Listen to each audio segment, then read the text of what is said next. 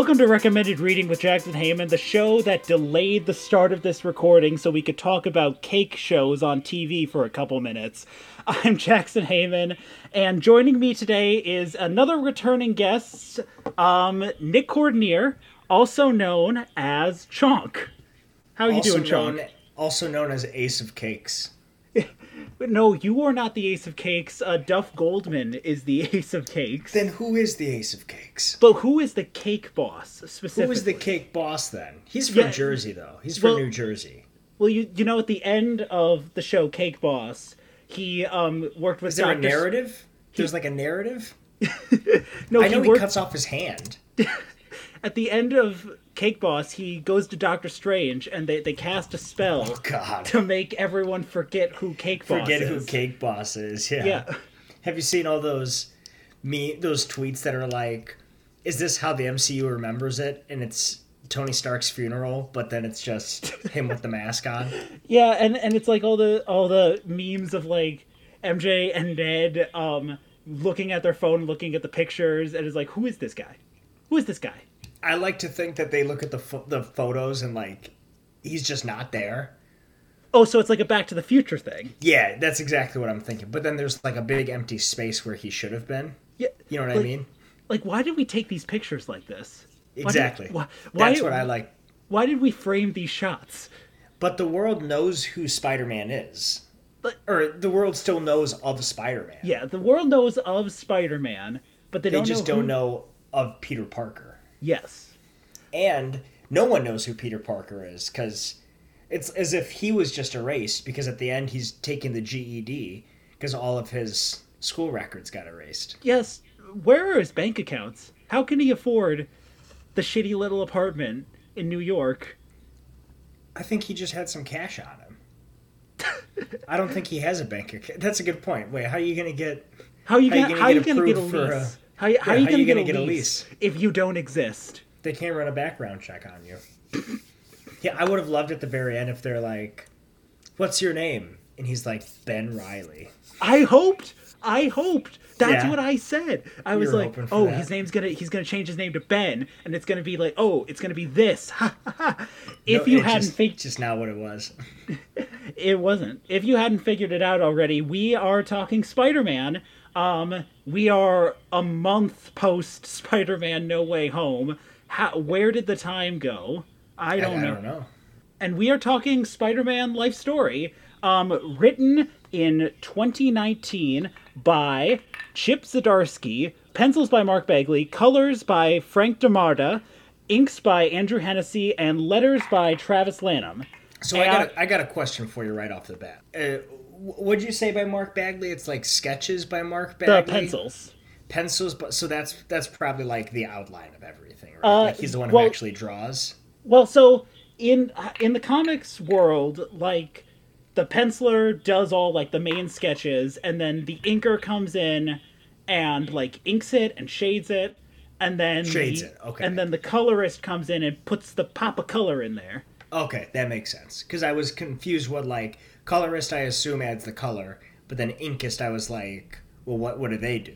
Oh, they So they, they make they do like shading and they stuff. make it bold. They make it dynamic. Oh yeah. Little comics lesson for you. Something that I've been trying to put more into, and we did it right off the bat. there we um, go. So, Spider Man Life Story, this is a series that came out from March 2019 to August 2019. And the basic premise is it follows the life and times of Peter Parker as he ages in real time from the 1960s to the 2010s. This is correct. Yes. and um I think you couldn't pick a better team to do a story like this right off the bat because you have uh, Chip Zdarsky, who is this Canadian artist and writer. Um, he's been working in the industry for a couple decades now. Really rose to prominence with uh, his and Matt Fraction's series, uh, Sex Criminals if if anyone has not heard of Sex Criminals, it is a comic series about a couple that discovers they can um, stop time when they have sex and when they orgasm specifically, and they use And this power. Marvel saw that and went, he'll be perfect for Hawkeye. Well, yes. Um, and they use this power to rob banks specifically. Zdarsky goes and writes uh, Spectacular Spider-Man for a while over at Marvel, and then he gets this, and now he's writing one of my favorite Daredevil series of all time. He's a very talented writer. I did And- not know he was currently writing Daredevil. it's we talk about this in our Daredevil episode from about a month ago, but it's basically his whole series is about Daredevil basically taking accountability for all his actions, especially in the wake of like after killing a man on the job. It's wild. And then um, Mark Bagley, um, artist and penciler since the 80s. Um, he helped create Carnage with writer David Michelinie. Um, he was the artist on stories like Maximum Carnage, The Clone Saga, and he it was responsible for the look of the Ultimate Spider-Man series from the 2000s. So hmm. like you have two talented creators here who love Spider-Man, who know Spider-Man really well, and I think that that really cements this book as like a love letter to Spider-Man and to Peter Parker specifically. Yeah, I agree. So was Chip Zdarsky writing Spider-Man before he got Spider-Man Life Story? I looks like he was writing for the Spectacular Spider-Man. Like Yeah, he was right. He was writing Spe- Spectacular Spider-Man, and there's an issue of that that I've been wanting to read for a long time called "My Dinner with Jonah," and hmm. it's just Peter Parker and J. Jonah Jameson just having dinner and like the tensions that erupt from that. Hmm. I think I've actually heard of that that issue before. I, I I think you may have heard it from me because I've been talking about this for a long time. Perhaps. Now, And- does- yeah, go on. Oh yeah, this this story starts out. Um, well, Zdarsky pitched it originally as like a series that follows the entire Marvel universe as it ages in real time. But they decided to scale it back, focus just on Spider-Man, and do a couple like detours to the rest of the Marvel universe. And we kind of see some of that too, because like we do see other characters Yeah, throughout it, and then now it seems Life Story is going to become a serial of sorts. Oh, absolutely. because, Because, they've got Fantastic Four Life Story, which I think is still running. I don't think it's finished yet. final issue, I believe, comes out this month. Oh, Um, I picked up the. I have been reading this monthly. This is one of the few comics I'm sticking with regularly because it's just such an interesting take on the Fantastic Four, and um, it's it's great. Um, you get a lot of just like real world conflict. Um, you get a divorce in issue number two. Um, I'm not gonna say who, but you can probably assume. Does it overlap with some? Because I'm sure we'll get into this, but there are parts of Spider-Man Life Story where we interact with characters of the Fantastic Four. Are those canon in Fantastic Four Life Story? I'm not sure. I have to like go back and read both and see like where line where everything lines up because uh, spoilers for Fantastic Four Life Story. Uh, Johnny dies in the 1980s, and um, Franklin becomes like the fourth member of the four by the end of the book. I haven't read it. I still got to read it. Yeah, That's interesting though, because I know in Spider-Man Life Story we see like Reed Richards shows up in the '70s, and he's pretty prominent in the '70s portion of the book, and then I think he comes back in like the '80s or '90s. uh, yeah, the Venom- and they the do mention they do mention that um, Sue leaves Reed for Namor in Mm-hmm. Spider-Man Life Story, which does happen in Fantastic Four Life Story. Okay. Um, before we get into the actual like discussion of Spider-Man Life Story, I have a question for you, Chonk. Mm-hmm. Is there a character you would like to see given this same life story treatment? That's really in, that's an interesting question. I probably should have thought of this ahead of time, but I think I think two characters and they're probably basic answers that I think would benefit from this life story treatment are Wolverine and Captain America. But it's interesting because they're both characters that like don't necessarily age and we've also seen them in these in these like time periods already. So like a life story doesn't exactly work for them because their life story would basically be what we've seen from them already. Where there are these characters that don't age and just do stuff in the 60s and the 70s and the 80s. Oh, yeah. But I, st- I still think it would be really interesting to kind of give them the life story treatment and just follow them through the decades as other things happen around them. Absolutely. Like, they deal I with the Vietnam War and they deal with, you know, I think you th- could these real life events. Yeah, I think you could talk. Uh, you could do a lot with Captain America specifically that we sort of get into in this with a lot of like the Vietnam War Mm-hmm. and other later conflicts, and but like my personal pick, I would like to see. I'd like to see Thor given this treatment because Okay. I think that would be a very interesting take, especially with like his own mythos and a lot of the Marvel cosmic stuff, and ah. sort of see like how an Asgardian would react to like the changing times and sort and give it like an even more of like a culture shock each issue. Sure. Now, would how would that work? Because I'm not familiar with like comic book Thor, but is he always on Earth, or is he like like how would you deal with these real life world events with a cosmic character? I wish I could. I wish I could tell you. Sure. I Thor is one of those like characters I want to learn a lot more about, especially in like his Marvel his, his Marvel appearances. And like you get a lot of like varying origins for him. You get you get a lot of like Thor the god, Thor the alien. Um you get a couple points where Thor is human doctor Donald Blake who taps his cane which transforms into Mjolnir and becomes Thor. And I I would be very interested to see like how they try to um meld all of these different different origins for Thor that would and be see how and see and I think you could do a lot with like Loki and Odin and all these other supporting characters in Mm-hmm. his universe.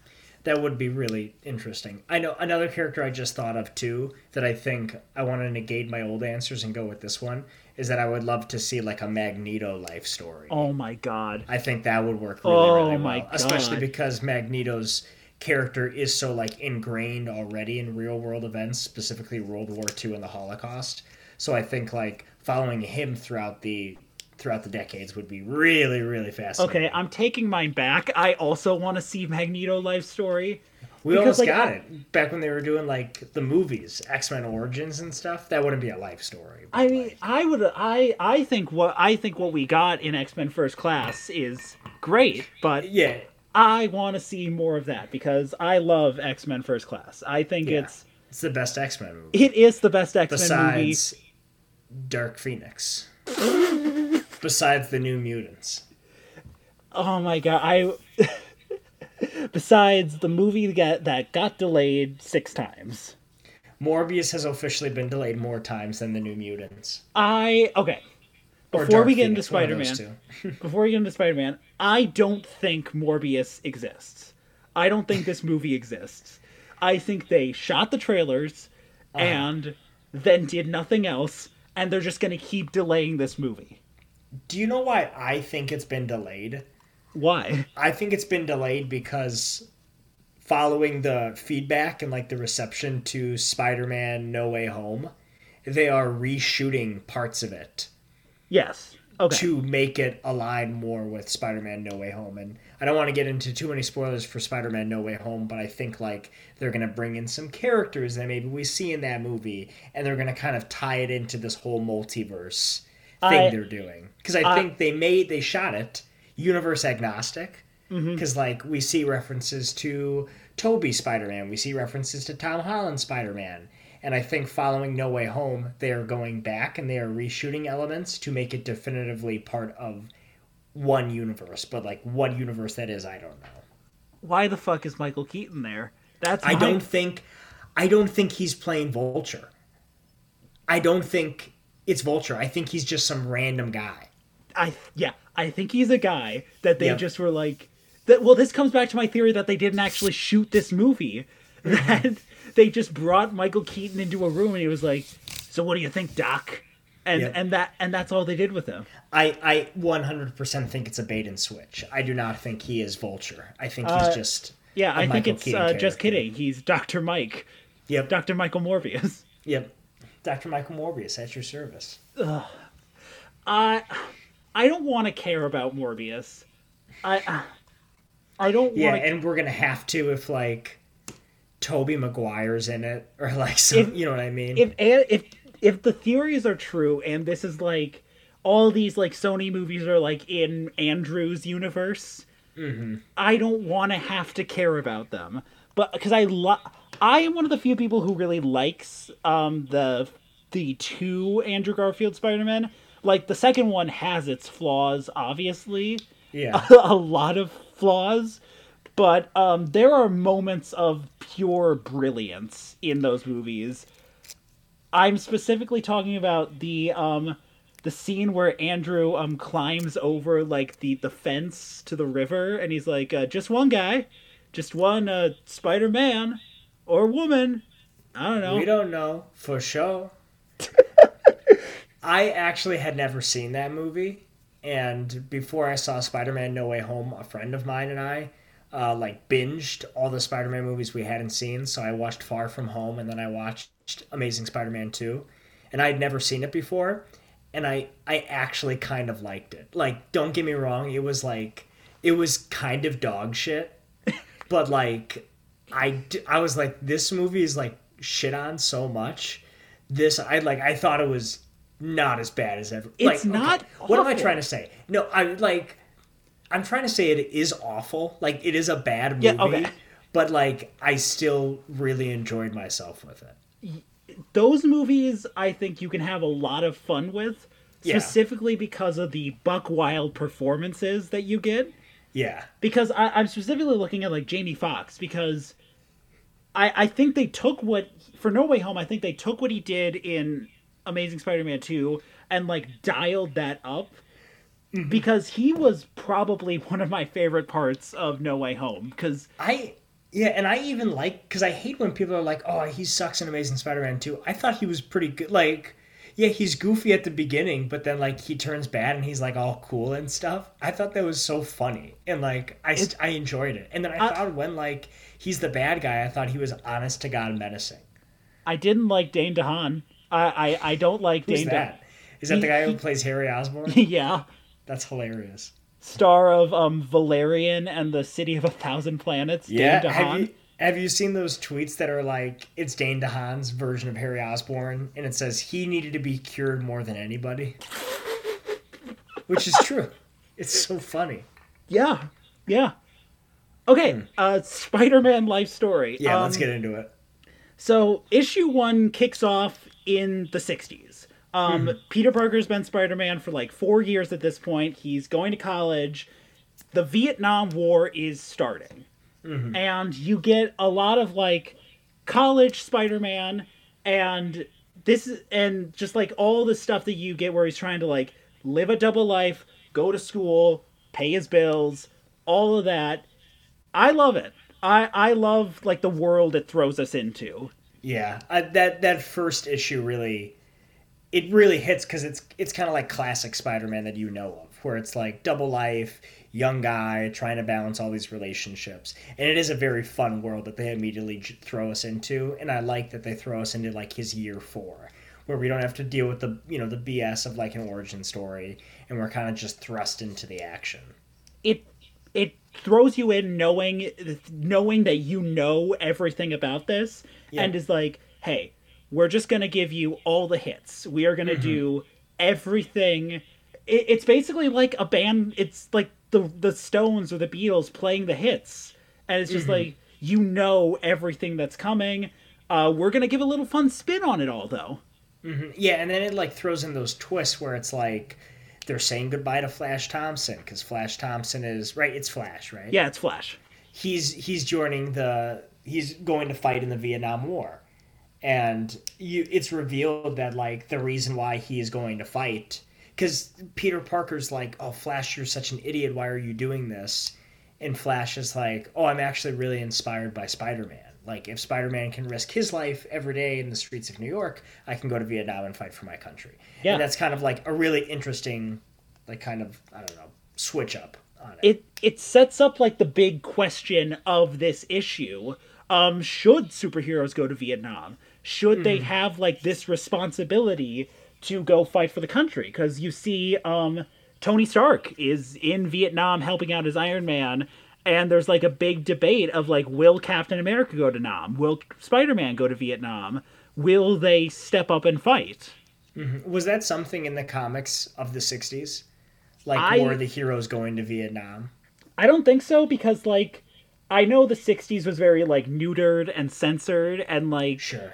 A lot of and like they didn't get into like super big social issues until like the 70s. Uh huh. And I know there was a lot of stuff in like World War II because you have like all these characters created specifically to punch Nazis. But then I don't know how much they did like with Vietnam. Pro, pro, I, I'd imagine maybe not a ton, just because the Viet, unlike World War II, like the Vietnam War wasn't wasn't hugely supported here. Yeah. So it, it kind of makes sense that they would maybe shy away from it in the comics of the time. But it is interesting to like see retroactively like these superheroes going to Vietnam and there's this huge debate of over whether Captain America should go. And then at the end of the issue, you find out that Captain America did go to Vietnam, but he's actually there to protect the uh, the Vietnamese people. Like he's actually fighting against the U.S. military because he doesn't agree with what they're doing over there, which is really really cool. it's Captain America is kind of like a strong supporting character throughout this, but he only really shows up in like this and the 2000s issue. Yeah, yeah. Him and Iron Man kind of like, you know, they're they're in the background the whole Yeah. time. And like you with all of that you get like background check-ins to like the rest of the Marvel universe, but it's really Peter's story especially in this issue. Uh cuz you see um he is full on in a relationship with Gwen at this point. Like it's it's the classic like love square of Peter Parker, Harry Osborn, Gwen Stacy, Mary Jane Watson, and like they're coupled up already, and it's a it's such a nice like picture that they bring you in, bring you into. Yeah, I agree. Yeah, like you said, it's kind of like quintessential Spider-Man.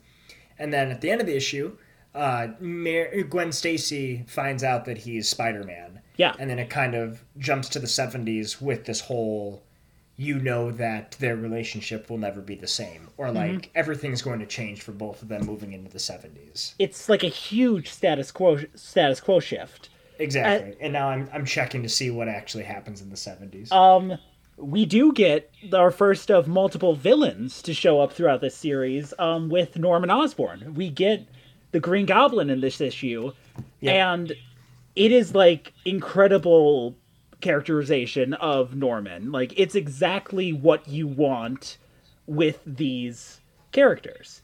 Like yeah, it's like very menacing Norman. He's kind of in and out. He doesn't really have a motive. Like he's kind of just, you know, the crazy Green Goblin that we know of. The crazy manipulative, you know, psychopathic yeah. uh, Green Goblin. and you the, like a running joke in this issue is that norman fucking hates his son like Yeah. like because because harry is like a conscientious conscientious object, objector um he's totally against the war he's totally against like following in his father's footsteps and like you see like that norman taking a shine to peter because he's way he's smarter he knows what he's doing and like norman's like hey you want to be my son And what's he say? He says yes, and then it just and he, derails. he from says there. yes and then story's over um Yep. peter parker ceo of oscorp no a new What? spider go- spider goblin And then at the end of issue one, two, Norman gets his, you know, he gets amnesia. Or Oh, like, yeah. He loses a fight and he doesn't remember that he's Green Goblin. But then Peter still tips off the police and has him arrested. So at the end of issue one, we have this huge status quo change of Flash Thompson's at- in Vietnam. Gwen Stacy knows that Peter's Spider Man, and Norman Osborn is behind bars for the foreseeable future. it tells like a, it, it tells a story that probably in modern comics would have taken like five or six issues to tell mm-hmm. in like 22 pages and the pacing is great. It like It's it's really fast paced, yeah. and but it but I don't think that detracts from the story in any way because like you get everything you need to know and mm-hmm. you get all these crazy plot developments and then it sets up this new big status quo change for Peter and Gwen and their relationship. Mm-hmm. I think there are moments specifically like a little later in the book where like the pace maybe goes a little too fast. But to mhm. the book's point, because it's already playing with these notions of Spider-Man that we already know, I think if it were to go any slower, like you know, we would get a little bored, or we'd be like, well, we know these elements already. So I think it's fast paced. You know, it's fast paced is okay because the narrative is just the you know the greatest hits. Yeah. So I th- I think in that sense, you know, you can forgive it for being so fast paced at times. Absolutely. And so we jump from the 60s to uh, the late 70s. And we find out at the beginning of this issue, Flash is dead. Flash died in Nam. Like, Yep. And Peter and his now wife, Gwen Stacy, are together and they are working pretty successful jobs in the science industry. Um, you got Peter working at the Baxter Building with uh, Reed Richards and Otto Octavius. Yeah. So, like, this is our first glimpse of Doc Ock, not as a villain, but as like a working man. a reformed though, right? Like he Yeah. used to be a villain and now he's Yes. reformed. Okay. Uh, he, he is he is no longer a villain specifically because he started dating Peter's aunt. Which is something that does happen in the comics. Yes. And you know, I honestly like I think that's such an interesting take anytime it's brought into it like mm-hmm. because like you see Peter like it's tense like you is this guy just reformed or is he doing a game or Yeah. what what's what's Doc Ock's game here? I didn't know this, but there's so if you're familiar with the Superior Spider-Man storyline, Peter Parker dies and Doc Ock takes over Peter's body. Like Doc Ock's consciousness goes into Peter Parker's body. But I, I was doing some research today and I didn't know this, but like in that storyline, Peter Parker's conscious, like although he's dead, is in the back of Otto's mind. Yeah, it's still like like he he like sees Otto and Aunt May like their romantic relationship, and it's like very like I had no idea this. I Happens, didn't and it's know very this part. It's, it's very scarring to him apparently. oh my god. Yeah, it's so so strange, but I I do agree that like it is interesting when they bring in that element that Doc Ock is you know married to Aunt May. And something else I like about this 70s chapter is that, or this issue, is that they bring in, they start to bring in elements of the Spider Man lore that are like not very well thought of. In Yes. that, I'm talking about the Clone Saga. Oh, they bring Like- in the Clone Saga. The Clone Saga is considered like one of the worst Spider Man storylines, mm-hmm. but like it plays a huge role in this chapter, a little bit of the 80s, or this chapter, the 90s and the 2000s. Yeah. And with the Clone Saga, they introduce the main villain of this chapter of the story, um, Miles Warren, who um, starts out as a professor for Peter and Gwen, later becomes Gwen's boss at this pharmaceutical company, and he is a man who is uh, obsessed with clones and cloning, basically. And well, his super ident- supervillain identity is the Jackal. Um, do you know what his costume looks like? I, I, I just looked it up now because I was like, it was Miles Warren. I thought he was just made up for the comic. No, no, he is a he is a recurring villain in the Spider-Man universe. I, I see his costume. Are you looking at his costume right now? Uh, how Yeah, do you? he just looks like the Green Goblin. he looks like a furry Green Goblin. yeah. But- Okay, so my question is, what about this costume screams the Jackal to you? Um, I- what really screams the Jackal to me is when um, the uh, the actress who plays uh, the White House press secretary on The West Wing starts singing the Jackal. That's a little West Wing reference to you, you know, all That you is a- listeners at home. Okay, deep cut West Wing. Deep cut to the West Wing. No, nothing about the screams the jackal. Yeah, he is. It's like a like a a, a bodysuit of like green fur and like huge like bat ears and hmm. claws and he's one of those characters that like doesn't get used a lot but was the main villain of both clone sagas because his whole deal is he is a scientist who has perfected human cloning Okay. and So yet he decides to run around looking like a a, a green man bat basically Yeah. That's hilarious. I, I love that he looks just like the Green Goblin though. Like I think he that's looks just so, so, much like the green goblin That's so funny. But um, something you find out in this chapter or this issue is that Harry is it Harry Osborn shows up as the Hobgoblin? uh the black goblin i The think Black he's called Yeah, you're right. And he shows up to their, you know, Miles Warren's office with Gwen Stacy or lab with Gwen Stacy and Peter and like blows it all up basically. And or I don't know why he attacks them. Does I don't remember why. Does he attack i think it's like one of norman's last wishes to like destroy this cloning project basically Okay, well, he shows up, does all that, and then it's revealed that um, Miles Warren had clones of Norman and Peter and Gwen. And he's, you know, they're all like, oh, this is so strange.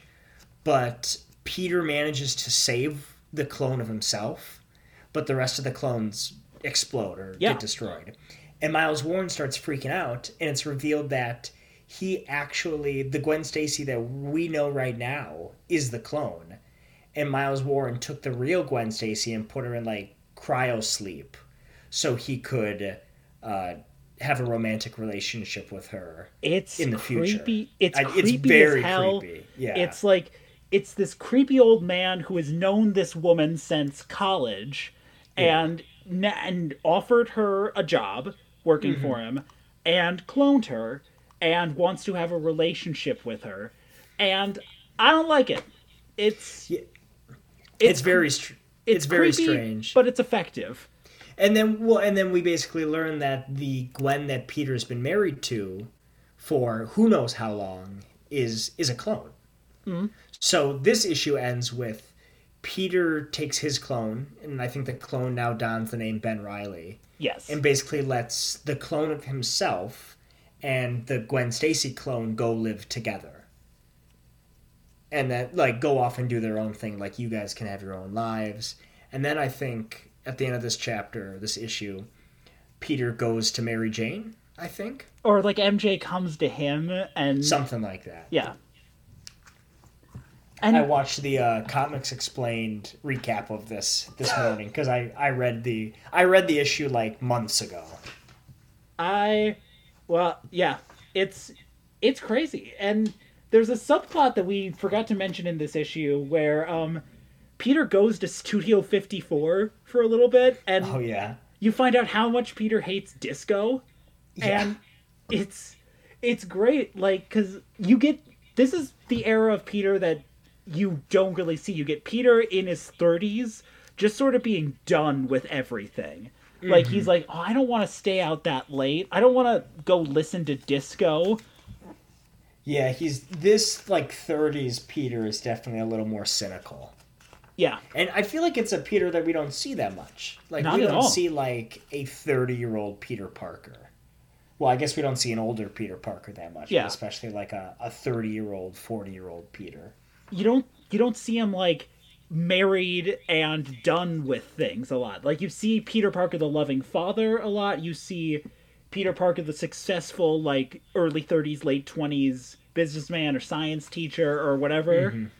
But he you don't see him already like with a life like this and just not wanting to do all this crazy shit he used to do in his 20s. And then at the end, his life comes falling apart. He loses his wife. He's kind of all alone again. And then, you know, he kind of rekindles his relationship, friend, you know, relationship with Mary Jane. But then jump forward to the third issue, which is the 80s. They're married. And the issue actually begins with Mary Jane giving birth to their twins. Yeah. While Peter, uh, this must have been a because this is Secret Wars. At This this is Secret Wars, yes. So, and then simultaneously, Peter is off on Battle World or whatever, engaging in the Secret Wars storyline, where he infamously gets his black suit. Yes.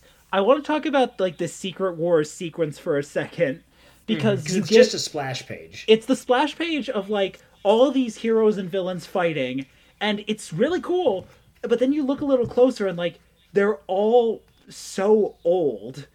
Like Yeah. it's it's so funny and so jarring to sort of ta look at like Reed Richards stretched out in contu- in a lot of contusions with like full white hair and a beard.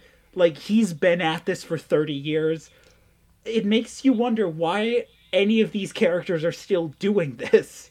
Now, it's funny you say that because I'm like looking at the splash page, and the only one I can really tell that's old is Reed Richards.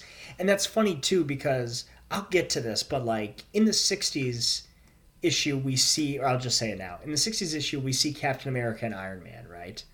But then in the 20, in the 2000s issue, we see Captain America and Iron Man, and to me, they don't look that much older.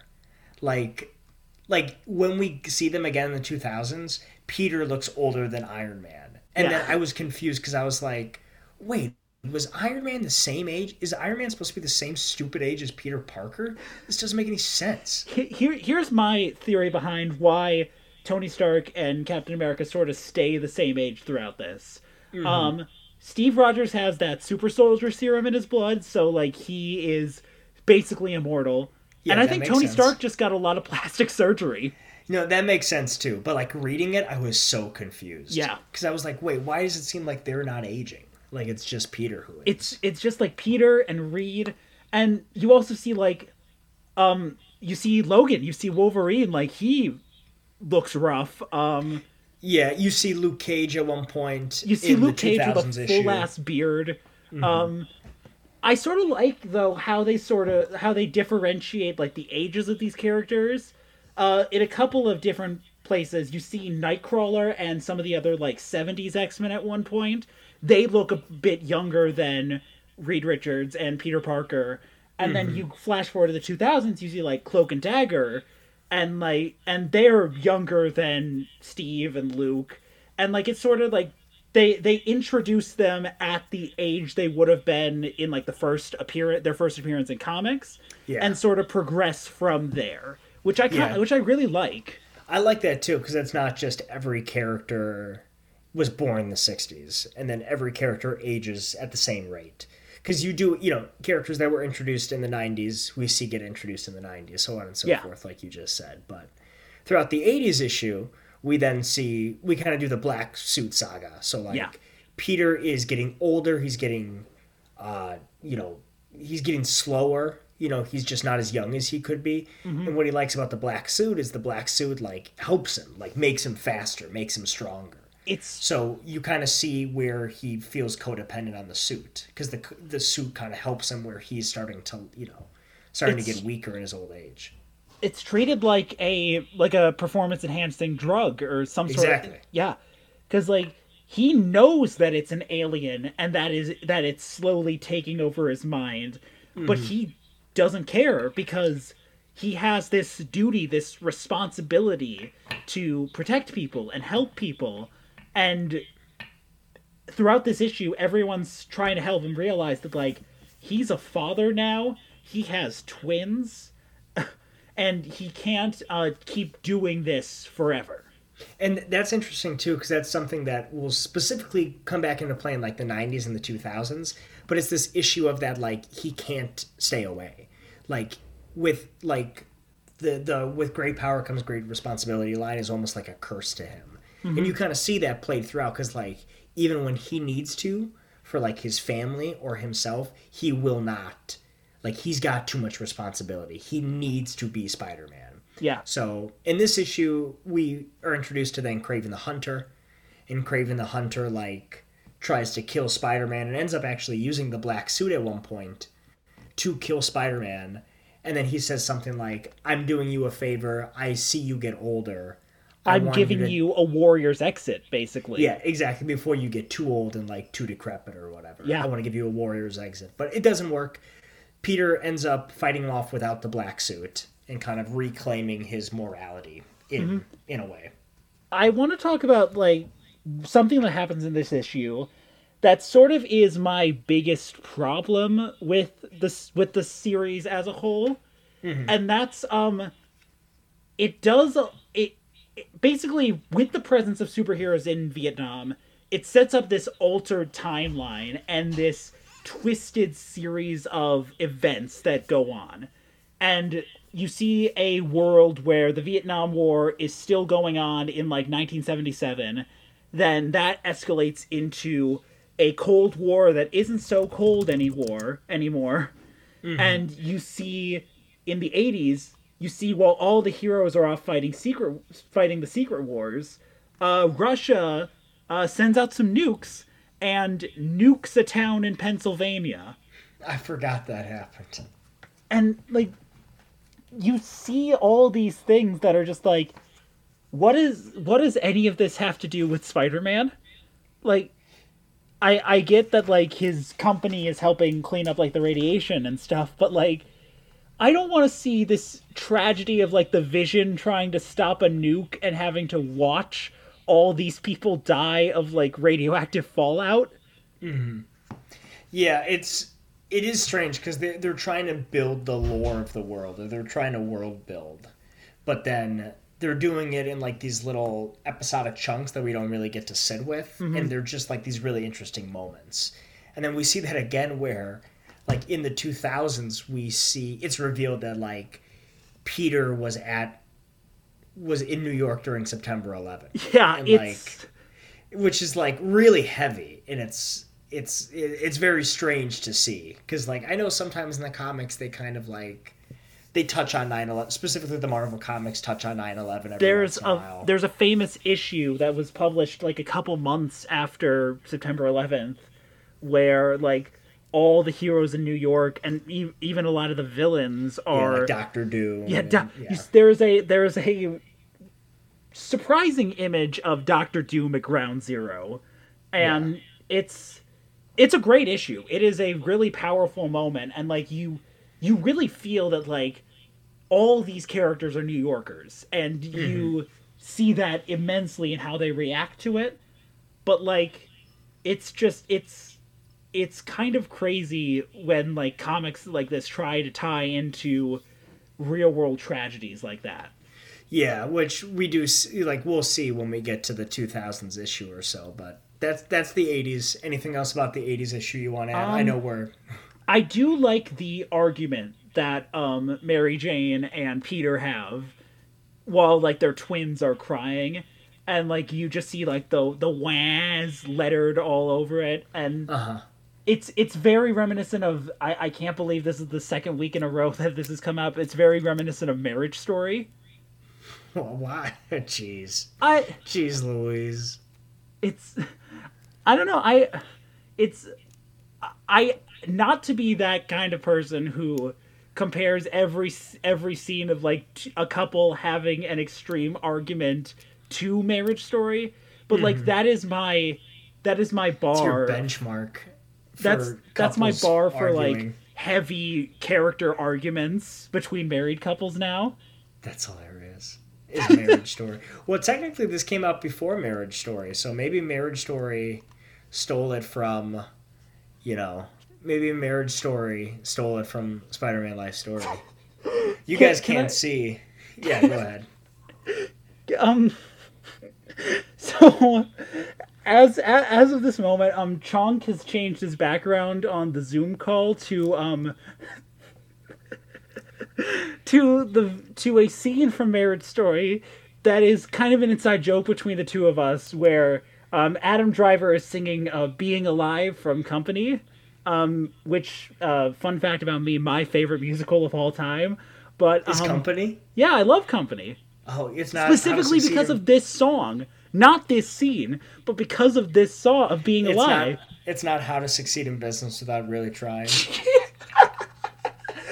Um, Quick side tangent Jackson and I saw a friend of ours in a production of How to Succeed in Business Without Really Trying, and they were doing the original 1960s script for it.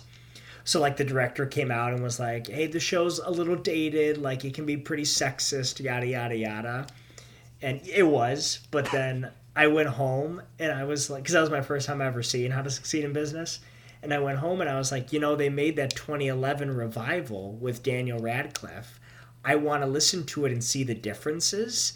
And uh, there's no differences. It, it is just as sexist and just as dated. And I think Oh. that is hilarious.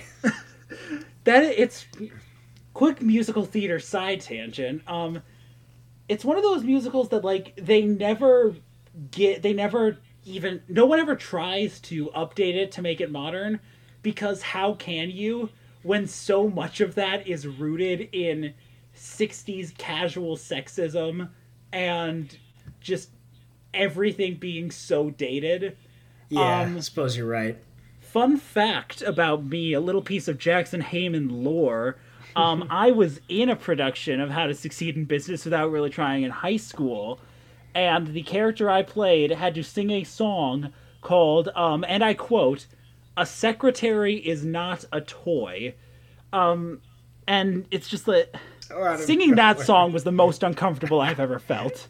I didn't weird. think we'd get to this talking about Yeah, Spider-Man. We're going on such a tangent, but we Um, can jump ahead to the Jackson's on 90s. sabbatical, honey. Jackson's on sabbatical, honey.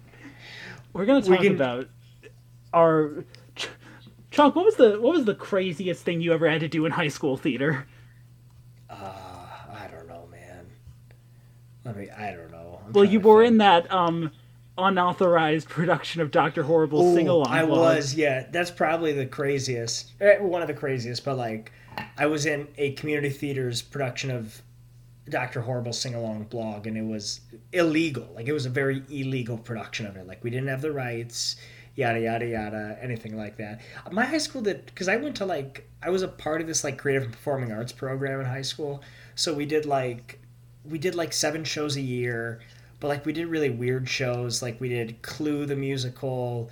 We did the boys next door. We did aida. We put ooh what what i do think the craziest thing is is that i was in a production of aida and the director did this weird thing where like he made a lot of the Egyptian or I, I don't know if they're supposed to be Egyptian characters, but like you know where I'm getting at this Jackson, but like he tried to like because Aida is about like two tribes, kind of like one is a, conquerors and like they're trying to colonize a land, and he tried to do it to where like the colonizers were all played by white actors, but the Nubians were all played by black actors, but then he had me playing the father of Aida. Like he then had me playing the king of Nubia. Like it it didn't make any sense. Like it was really really strange. Well, that's the same. That's the same energy as um, one of the moms in my high school theater department pitching, like, being like, "Why don't you just do hairspray?" Um, to a group of all white teenagers. Um, and she was like, "You can make it work." Hairspray is fun. We were I went to a, a school that had like a very large black population at it. So it was not uncommon for local community theaters to call our school and be like, "Hey, we're doing a production of Aida or we're doing a production of Hairspray. Can you can you maybe send us some actors of color to be in it?" Like that that phone call happened a lot. Oh my god! But we can. But oh, one last thing I do want to say about this because this was fun too. Not fun, but horrifying. I was I auditioned for the Illinois High School Theater All State production of Rent, and I I got a callback, so I went to the callback, and the callback, as I'm sure you can imagine, was like 95% white actors. But if you're familiar with Rent at all, some roles are historically played by black actors and a lot of the actors and actresses were asking out loud to the director during callbacks will you be colorblind casting this role like trying to better their chances at getting a role that historically goes to a black a black actor. Yeesh. and that was that was great. That was hilarious. And then it was even more hilarious for the director to say yes. So Spider Man. yes, so Spider Man. Spider Man. Um, issue four brings us into the '90s. Um, everyone's favorite decade. Um, the Yep. decade we were both born in. Yep, my favorite decade. Uh, '90s kids. Uh, I was born Yeah, in hashtag 1999. I. I can't I can't say that. I was. I was born in '98. We are we are born on the edge of it. We are yes, technically neither millennials nor Gen Z. this is true. it starts out with Doc Ock just rampaging in Chicago, and it's a good thing to know that once Aunt May dies, he just the switch flips and he just Yeah. goes back to It's like Aunt May was the glue holding him together. Yeah. Um, we also see uh, Peter is in his fifties at this point, and Yeah. he he's also separated from MJ and his kids, and Mm-hmm. he basically treats Spider-Man like an old man going to the gym. He talks about it Mm-hmm. because like he's old, he hates it, um, but he has to do it. What's then interesting about this storyline is that like Tony Stark's trying to buy, P- you know, Parker Industries. He doesn't want to, you know, doesn't want to sell it. And then th- this, I think, is like the part where I'm talking about the pace gets a little too quick. Yeah. Because like this issue specifically, I think is a little convoluted. Because then like Harry Osborn comes into play, and then like I forgot what Harry's like motive is, but Like he he and Ben he and Doc Ock are basically like they they capture both Peter and Ben. Ben and Reilly, they wanna the- the give- t- clone of Peter Yeah. from the '70s issue. Yes. They want to give Doc Ock a, fancy new body. And Doc Ock is basically blackmailing Harry to like take one of these clone bodies and put Doc Ock's brain in it. Oh, see, I forgot about that, and that's interesting because then you're bringing in the Superior Spider-Man storyline. Yeah. So you are, you know, cherry picking these elements from his lore and kind of sprinkling them throughout. it pulls from literally every era of Spider-Man that had happened up until this point. Because Yeah. you get a lot with like each of these decades, you get like characters that either were introduced in that decade or basically had their big shine in that decade. Because like with uh 60s, it's Green Goblin, obviously. Um 70s, it harkens back to the original Clone Saga when this like first gets introduced. 80s, uh, you get Venom, and you get and uh, Kraven. You get Kraven, who like had his big heyday in Kraven's Last Hunt, which is one of my favorite Spider-Man stories because of simply because of that image of like Peter getting buried alive and crawling out of the coffin. And then in the 90s, you get a revisit to the Clone Saga while also foreshadowing this like superior Spider-Man stuff with Doc Ock. Yeah. And then something that happens in this issue is that Harry then reveals that Ben Reilly was actually the real Peter Parker, mm-hmm. and the Peter Parker that we've been following this whole time was in fact the clone, which is another element of the Clone Saga that Yeah. does happen in the 90s. The- so we're bringing the Clone. Saga of the 90s is kind of buck wild because it lasted way too long with too many disparate plot elements, including like multiple times going back and forth of like which one was the real body. Well, and they do that here because then that's revealed, and then Peter, because Peter's kind of done living as Peter Parker. Like you kind of established that at the beginning, is that like he doesn't really like running Parker Industries. He doesn't like being Spider Man anymore. So when it's revealed that oh Ben Reilly's the real Peter Parker, he gives Ben his life. It's like mm-hmm. here, Ben, who's the real Peter, go ahead and live your life as Peter. I'm giving you your life. I'll live as Ben Reilly. But then it's revealed that actually that's not true. That the Peter Parker we've been following this whole time is the real Peter Parker. Yeah. But Harry just said that. So like you are playing with this whole like, oh, he's the clone. No, he's the clown clone. Like you play with that back and forth. But it serves a narrative purpose because we see a tired Peter Parker able to give up the mantle of Spider-Man to It- Ben Reilly. It's great and it's sort of capped off with like an epilogue of like peter visiting an old decrepit senile norman osborn Yeah. who like he's full goblin at this point and he's like this is Yeah, this, he remembers everything. yeah this is this is my last this is my last game, Parker. But then Peter's like, Harry's dead, and Because Harry dies earlier in the issue. yeah, and you watch him break down. It's it's crazy. Yeah, and that's kind of like how they wrap up the the Norman Osborn story mm-hmm. of in this life story, and then we see the end of the issue is Peter going back to live with Mary Jane and his two children, and like kind of settling down in life. Yeah. And then we jump to the 2000s, which is probably my favorite. This and the 60s are probably my favorite issues. This is a 'Cause then- great issue. This is Yeah, I, I like really a great like single issue. story. It's Yep. Kind of it's crazy because it touches on an era that of Spider-Man that a lot of people like sort of pass over, which is like this early 2000s um, Spider-Man ru- written by uh, J. Michael Straczynski, who introduces all this stuff with like an old man named Ezekiel and like Peter Parker being a spider totem of like this multiversal sort of like Oh god, yeah. I there's like forgot about one there's like a, one or more people in every universe that like get spider powers and sort of strings together the web of life and it's this really surreal trippy story and you get the best parts of it i think Yeah. in this issue you get the coolest villain introduced in this era Morlun the energy vampire Mm-hmm. and it's he's basically he he's he's a cool ass vampire like way better than Morbius I'll say. Okay.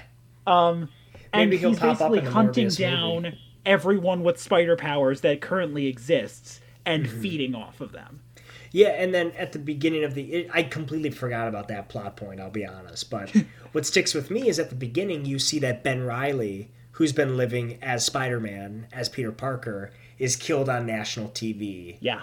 by this uh, this uh, energy vampire, and then that kind of pushes Peter to then step back into the Spider-Man mantle because it's also revealed that he hasn't worn the Spider-Man suit like he is not Spider-Man since he gave up his life to Ben in the 90s except for and this is what I'm talking about it's revealed that in the aftermath of 9/11 Peter went to New York and donned the uh, a mask Yeah. and helped It with specifically the- the revealed that like he was there for J. Jonah Jameson's funeral and then 9/11 just happened to coincide with this funeral and Mm-hmm. he was like, "Oh, I'm going to help out." he helped with like cleanup and help save people and stuff like that. But that was the only other time he wore the suit. So this whole Ezekiel is that his name Ezekiel? Uh, the Or- vampire is named Morlun. The the vampire's name is Morlun. So it kind of then you know, Morlun kills Ben, then Peter needs to step back out into the limelight and actually do stuff as Spider Man for a little bit. And you get two like divergent plot lines here. You get Peter going to New York to take care of all the business and sort of make a public appearance that like, hey, Peter Parker isn't dead. That was just some stunt we pulled. Um and you also see that Tony Stark is trying to plan a hostile takeover of Parker Industries Yeah. amidst the backdrop of the superhero civil war. and I forgot I forgot to mention that that the Civil Civil War is happening right now. I we've think got- this we've got the story- cap, yeah, the Yeah. cap and the tone, you know, the team cap and the team Tony happening in the backstory, you know, in the background of all of this as well. and this I, I think this is this handles the civil war comic storyline better than the civil war comic itself Because it's like really quick and really like to the point. and it also sets up tony as secretary of state which like makes a way it, it makes a way more logical sense that he would like introduce like the superhuman registration act and things like doing this, this. Yeah, It- yeah, that's a good point. Like it him also being gives- a bureaucrat, bureaucrat kind of leads into this motivation a little more. I want to know what administration tony was working for The because Bush administration, oh my god it was so clearly the Bush. it's clearly the. Bush administration because or there's that scene. In this universe, Reagan never died. There's that scene where it's like, um, where it's like he's talking with some guy, and they're like, "Oh, we just our forces just captured Daredevil." We're, but here's the bad news: Daredevil's a civil rights lawyer, and he's blind. Yeah. And any administration that would get this deep into hot water is probably the Bush administration. The. Bush administration. That's funny. Where was this also- scene in Vice? We we then have Morlun goes and attacks Peter's kids, right? Yes. I'm, I'm like flipping through the pages to make sure I'm not missing anything.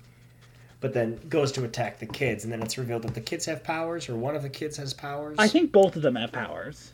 Okay, which is kind of a little fun thing, a little fun Yeah. side thing that we're exploring. And then we, ju- you know, defeats Morlun, Yeah. and then we jump to the 2010s, where right off the bat we're introduced to Miles Morales, and it's you know Peter's like 80 or 70 at this point, like very old, He's so old. and yeah, and It makes Miles sense that- Morales is like a teenager. Yeah, and it makes sense that Peter's like training a protege who also happened to get spider powers in the exact same way that Peter got them, Yeah, and it ma- it makes total sense. We So also it- we also get the crazy ass plot reveal that because of like the superhuman civil war, um, all the like the the governments of the world were like desperate for just somebody to step up and help them, and Doctor Doom steps in, Mm-hmm. and you basically are thrust into like a Doom controlled world, and Peter and Miles are like doing a last ditch resistance effort to try and save the world, basically. Yeah, because isn't it that like do like Doctor Doom built these things, and he's not still in charge, but like he still has power. Yeah. Because like he helped the government, and now mm-hmm. the government's trying to distance themselves from Doctor Doom, but he's got like the whole plot of this issue is that they have to go to space to a Doom space station and deactivate it before mm-hmm. Doom can like use it. Yeah. So that it's it's we're getting a little more cosmic now, or like you know he's no, he's clearly no longer the friendly neighborhood Spider-Man. He's No. doing like this these big cosmic things.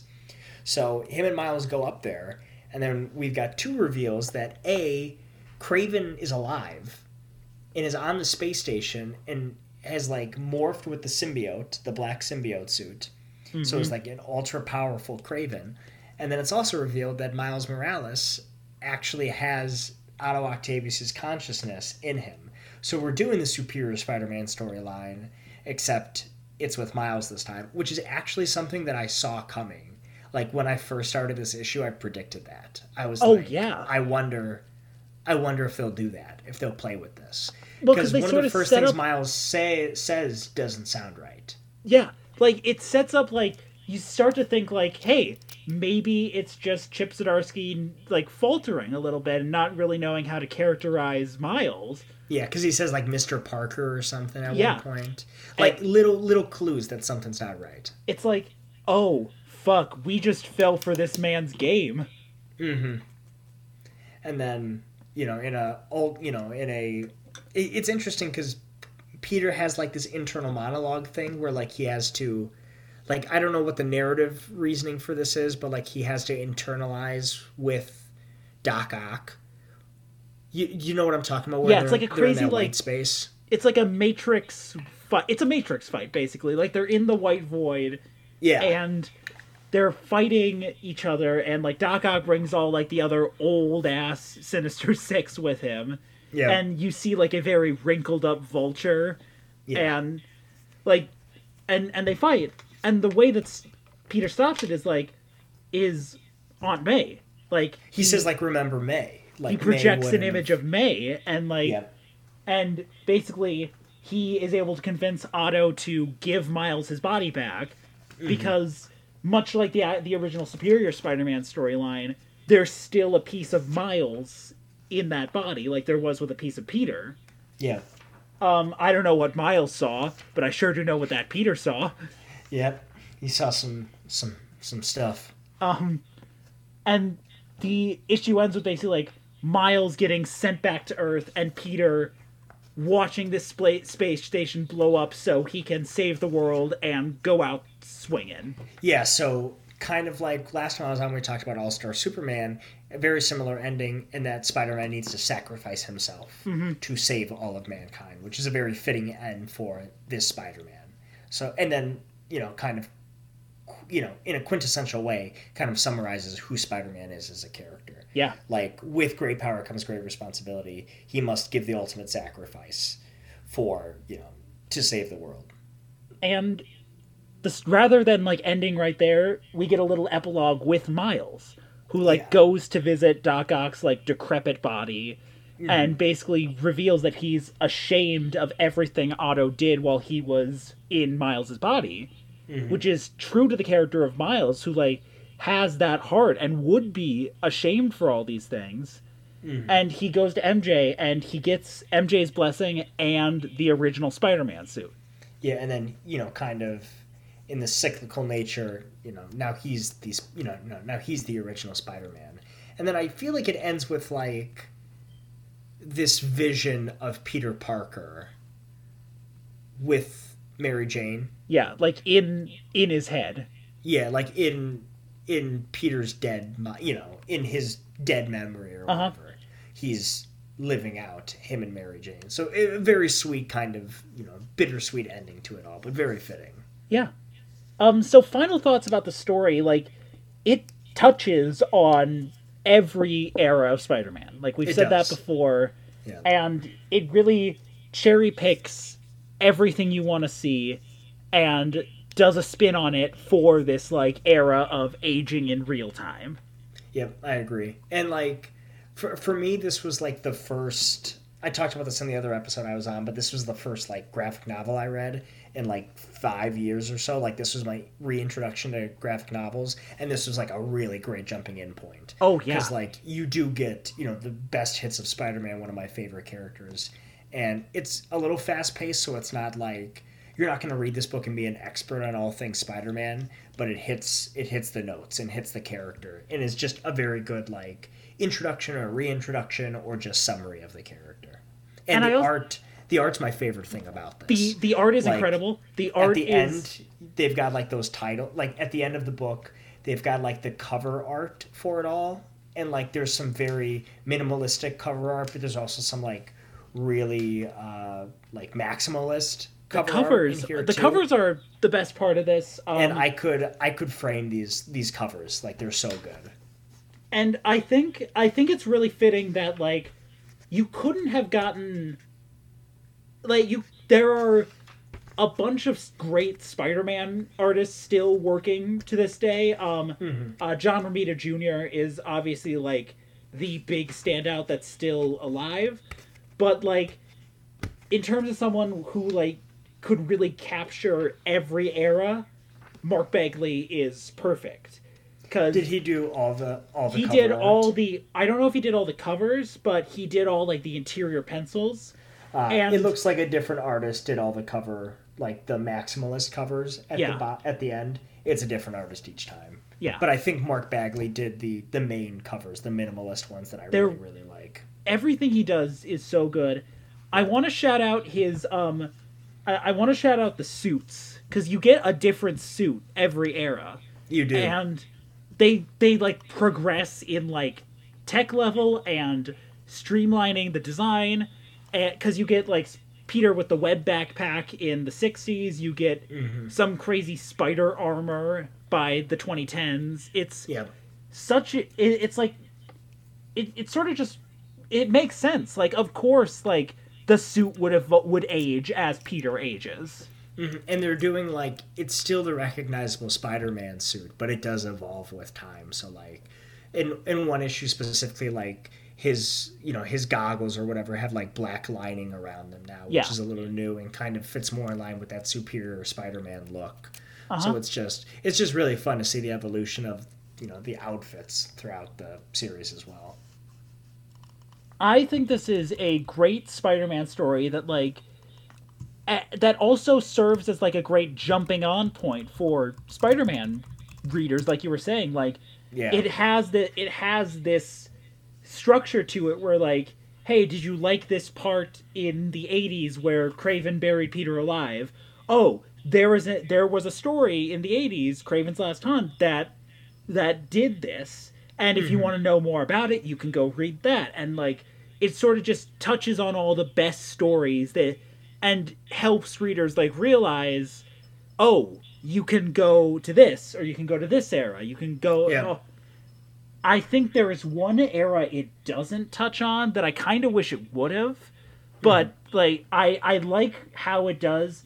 I wish we could have seen like the brand new day era of like the late aughts and early 2010s of like where Peter is back on his own in his 30s and that's where you get stuff like Mr. Negative and They do that like soft reboot. yeah. If I remember correctly, that's where like he makes a deal with the devil or Mephisto and like gives up his married life and goes back to being young Yep.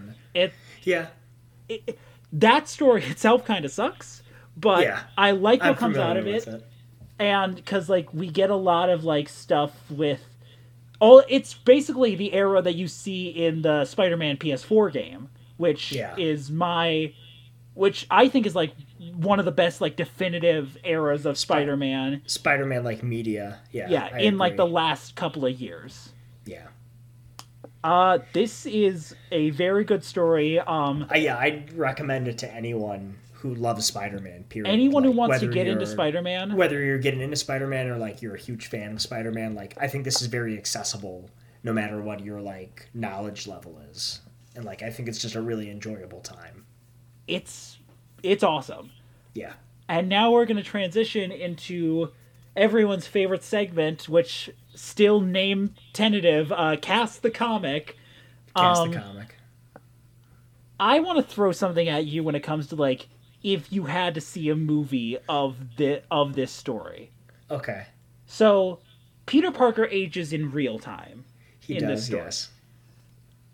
My perfect casting for Peter Parker would be all of the previous Spider-Man actors portraying like the different eras. Ages. Yeah, I was thinking that. So like what you got like Tom as the high school era and then we got Andrew in the 30s era and then we've got Tobey in the 40 like when he's 40 years old. Is that like the talking- only the only thing I would uh, that that's sort of missing from that is like someone to play old Peter, like, Sure.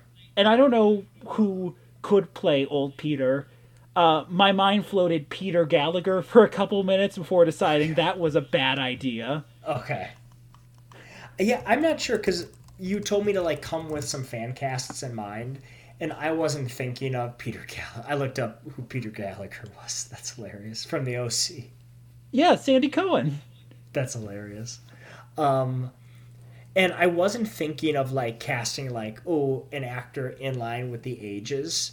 Okay, So like the only actors I thought of for Peter specifically were I thought Joseph Gordon-Levitt would be a good like 30-year-old, 40-year-old Peter. yeah, And then Yeah. this is this is kind of doing like what if casting and I don't think it would actually work, but Leonardo DiCaprio as like a 40, 50-year-old Peter I think would be interesting.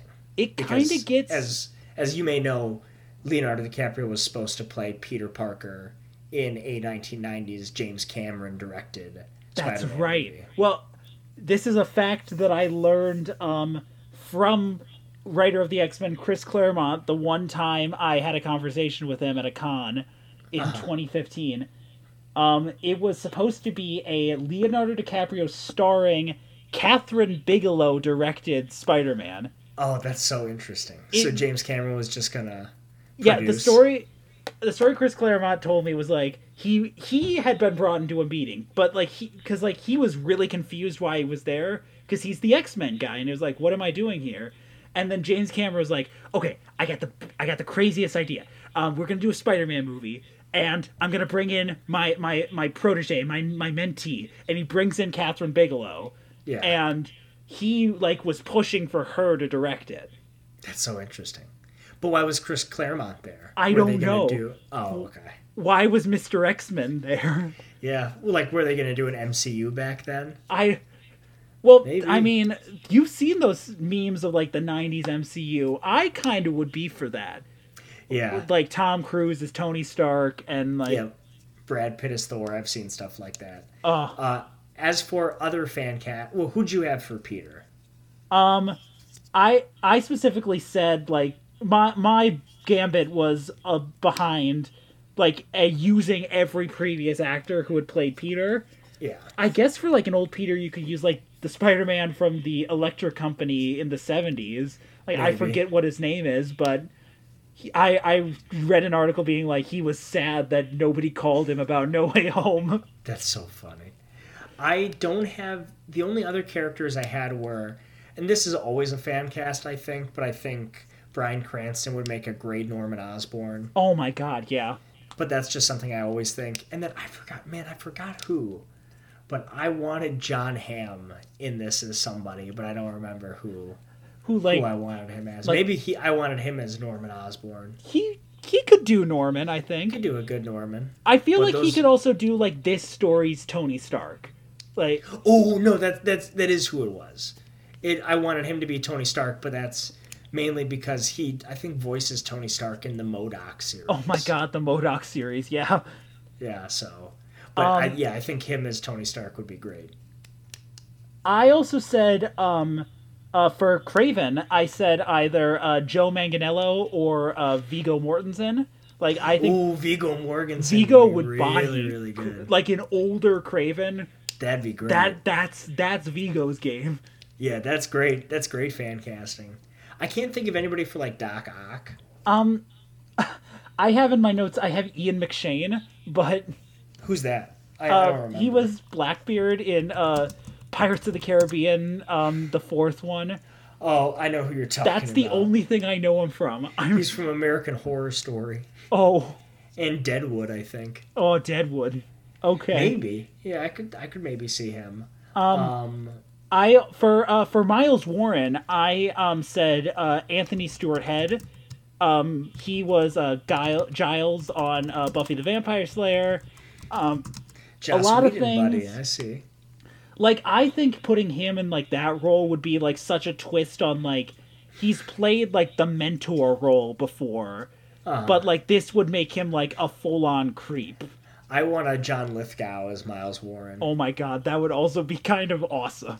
Just because I saw like a clip of Dexter today, and I could see him as Um, as him. For for Morlun, I put down a Luke Evans. I think that is like a very Okay.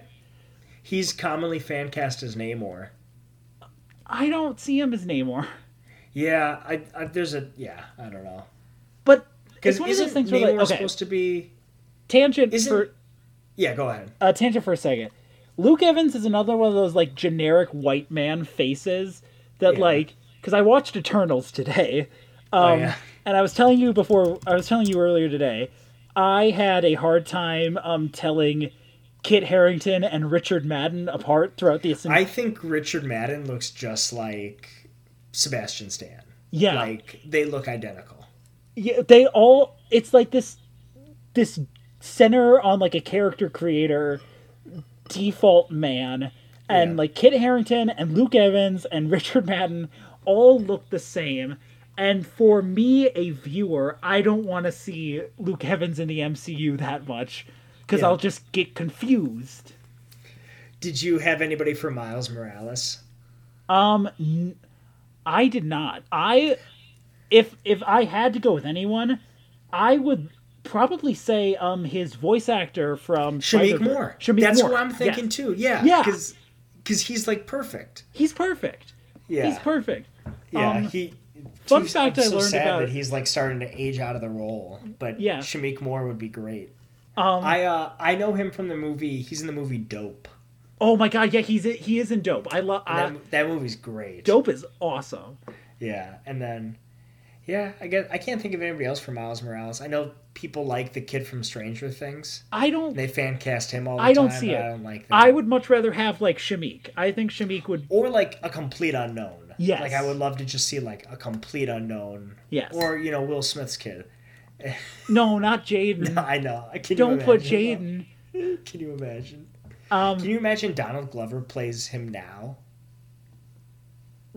huh. It's too old. It, it'll never happen. He's way too Well, old. Donald Donald is technically already in the MCU as Miles' uncle. I Yeah, he plays his uh, the Prowler. yeah, everyone I you know, I would like to see more of the Prowler. I want to see uh, Well, that's just me Well- wanting to see more of Donald. Um We'll never see him again. no. We won't. Maybe, maybe when we bring in Miles, but I, I think mean, we'll see him while. again. Uh, we'll see Donald again on Atlanta season three coming Atlanta out later this three. year. The issue too with like, I don't know what they're gonna do with Miles because I think, I think they're gonna have Tom Holland around for a while, Yeah, and then they're gonna bring in Miles. But the issue too is like Ned from the MCU is like Miles's best friend. yeah. It's not the character of Ned. But it's a copy paste of of Ganke from the Ultimate Universe. yeah. which- So like, just shows that like, oh, maybe they won't do Miles for a bit because they're you know they're They- still using his best friend. They borrowed a lot of like Homecoming and Far From Home Peter from my from comics Miles. They like basically put took that personality and gave it to Peter, which Yeah. as much as I would like to see Miles done eventually, we already have the perfect Miles in Spider Verse, and I I don't think anything's gonna top that for me because Yeah, that's the issue too. Is that Spider Verse? Too. Spider Verse was so good. Yeah. And Spider Verse 2 is coming out. Spider Verse 2 Oh Part 1 is coming Um, out soon. Side tangent: Is there any Spider Man or Spider Person you want to see in Spider Spider Verse two? Maybe the the actor who played Spider Man in the Japanese TV show. I was gonna say Japanese Spider Man. I was gonna think say that would be hilarious. I was gonna say Japanese Spider Man with the big ass mech. Yep. If he's with the mech, I forgot about the mech. Like he doesn't have spider powers. He has a mech. And a motorcycle. You, you Yeah, want to know think where I first hilarious. sad fun fact about me. You want to know where I first heard about Japanese Spider Man? Where? From reading a copy of Ready Player One.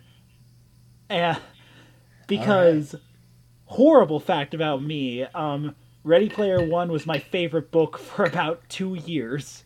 Because you like the 80s. Yeah. Because you remember the 80s. Hey, remember the eighties? remember Weird Science? Remember the Goonies? My favorite, one of my favorite videos of all time. It's a great video. Um, sh- shout out, um, Demi Adejuyigbe, um, master of the be- of the of the best, best. videos of all time. One of the best out there. Um, He could be Miles. no, he's he's too old. But Put yeah, sure. Demi he's the- thirty years old. yeah, he's thirty years old. Whoa, I had no idea. That's crazy. He wrote for the Late Show with James Corden. T- oh boy, did he really? I've yeah Whoa, whoa. He also wrote for The Good Place. yeah he wrote what he wrote my favorite. He wrote one of my favorite episodes. I didn't know that he was like an established writer. Whoa, that's You thought he just made YouTube videos? That is what I thought. You, you thought he just every year he crawled out of his cave and made a video of himself dancing to Earth, Wind, and Fire September? Yes, that's all I thought. That's Yeah. hilarious. Um, he hosted one of my favorite podcasts for a while, uh, Punch Up the Jam, um, Ooh, which sadly doesn't exist anymore. ooh, and he used to write for the Amber Ruffin show. Yeah. Oh, okay, interesting. Um, I'm gonna, hey, I'm gonna. Demi, uh, if you ever want to come on the podcast, um, we love you. Yeah, come on. Um, Oh, I have one last uh, fan cast. Um, Okay. This is this is specifically for like a younger Gwen Stacy for like the direction I'd hope they do if they want to bring in Gwen Stacy into the MCU. Mm-hmm. Um, I want to see Hunter Schafer, um, uh, star of uh, Euphoria, and I so don't far, watch Euphoria. I don't watch Euphoria. come on, you gotta watch. Dude, I know nothing about Euphoria. I Um, saw a tweet today that was like, "I'm a 26 year old man. I don't watch Euphoria." I never related to something more. To each their own, I suppose. I'll watch The Righteous Gemstones. oh my god, the Righteous Gemstones is Season also. two. Season Uh, two just came out Uh, oh god, Danny McBride. Um, not a character in this story, as but Kraven. Danny Mc, Danny McBride would make a great Rhino. Yeah, he would. Or a great Kraven. Put Danny McBride in anything. Make make Adam Devine big wheel. I would love to see Adam Devine in an MCU movie. I want to see all of the Workaholics boys in the MCU. It'd be good. Uh, you know, this is a great place to end it with the image of um, the righteous gemstones in your head. I Um, agree. Thank you, Chong, for coming back onto the podcast. Um, of course. Um, this is I love talking Spider-Man. Um, Spider-Man is one of those characters that I want to do a lot more about eventually. Mm-hmm. Um, thank you for listening. Um, and remember, um, The Righteous Gemstones season two is Season out two on on HBO, right now. Seasons one, episodes one and two on HBO. We're not Season is sponsored by also- The Righteous Gemstones. No, but I wish I was. We're not. So I'm not sponsored. Um, Joe Jonas has a surprise cameo in the second episode. what? Oh yes. Goodbye, everybody.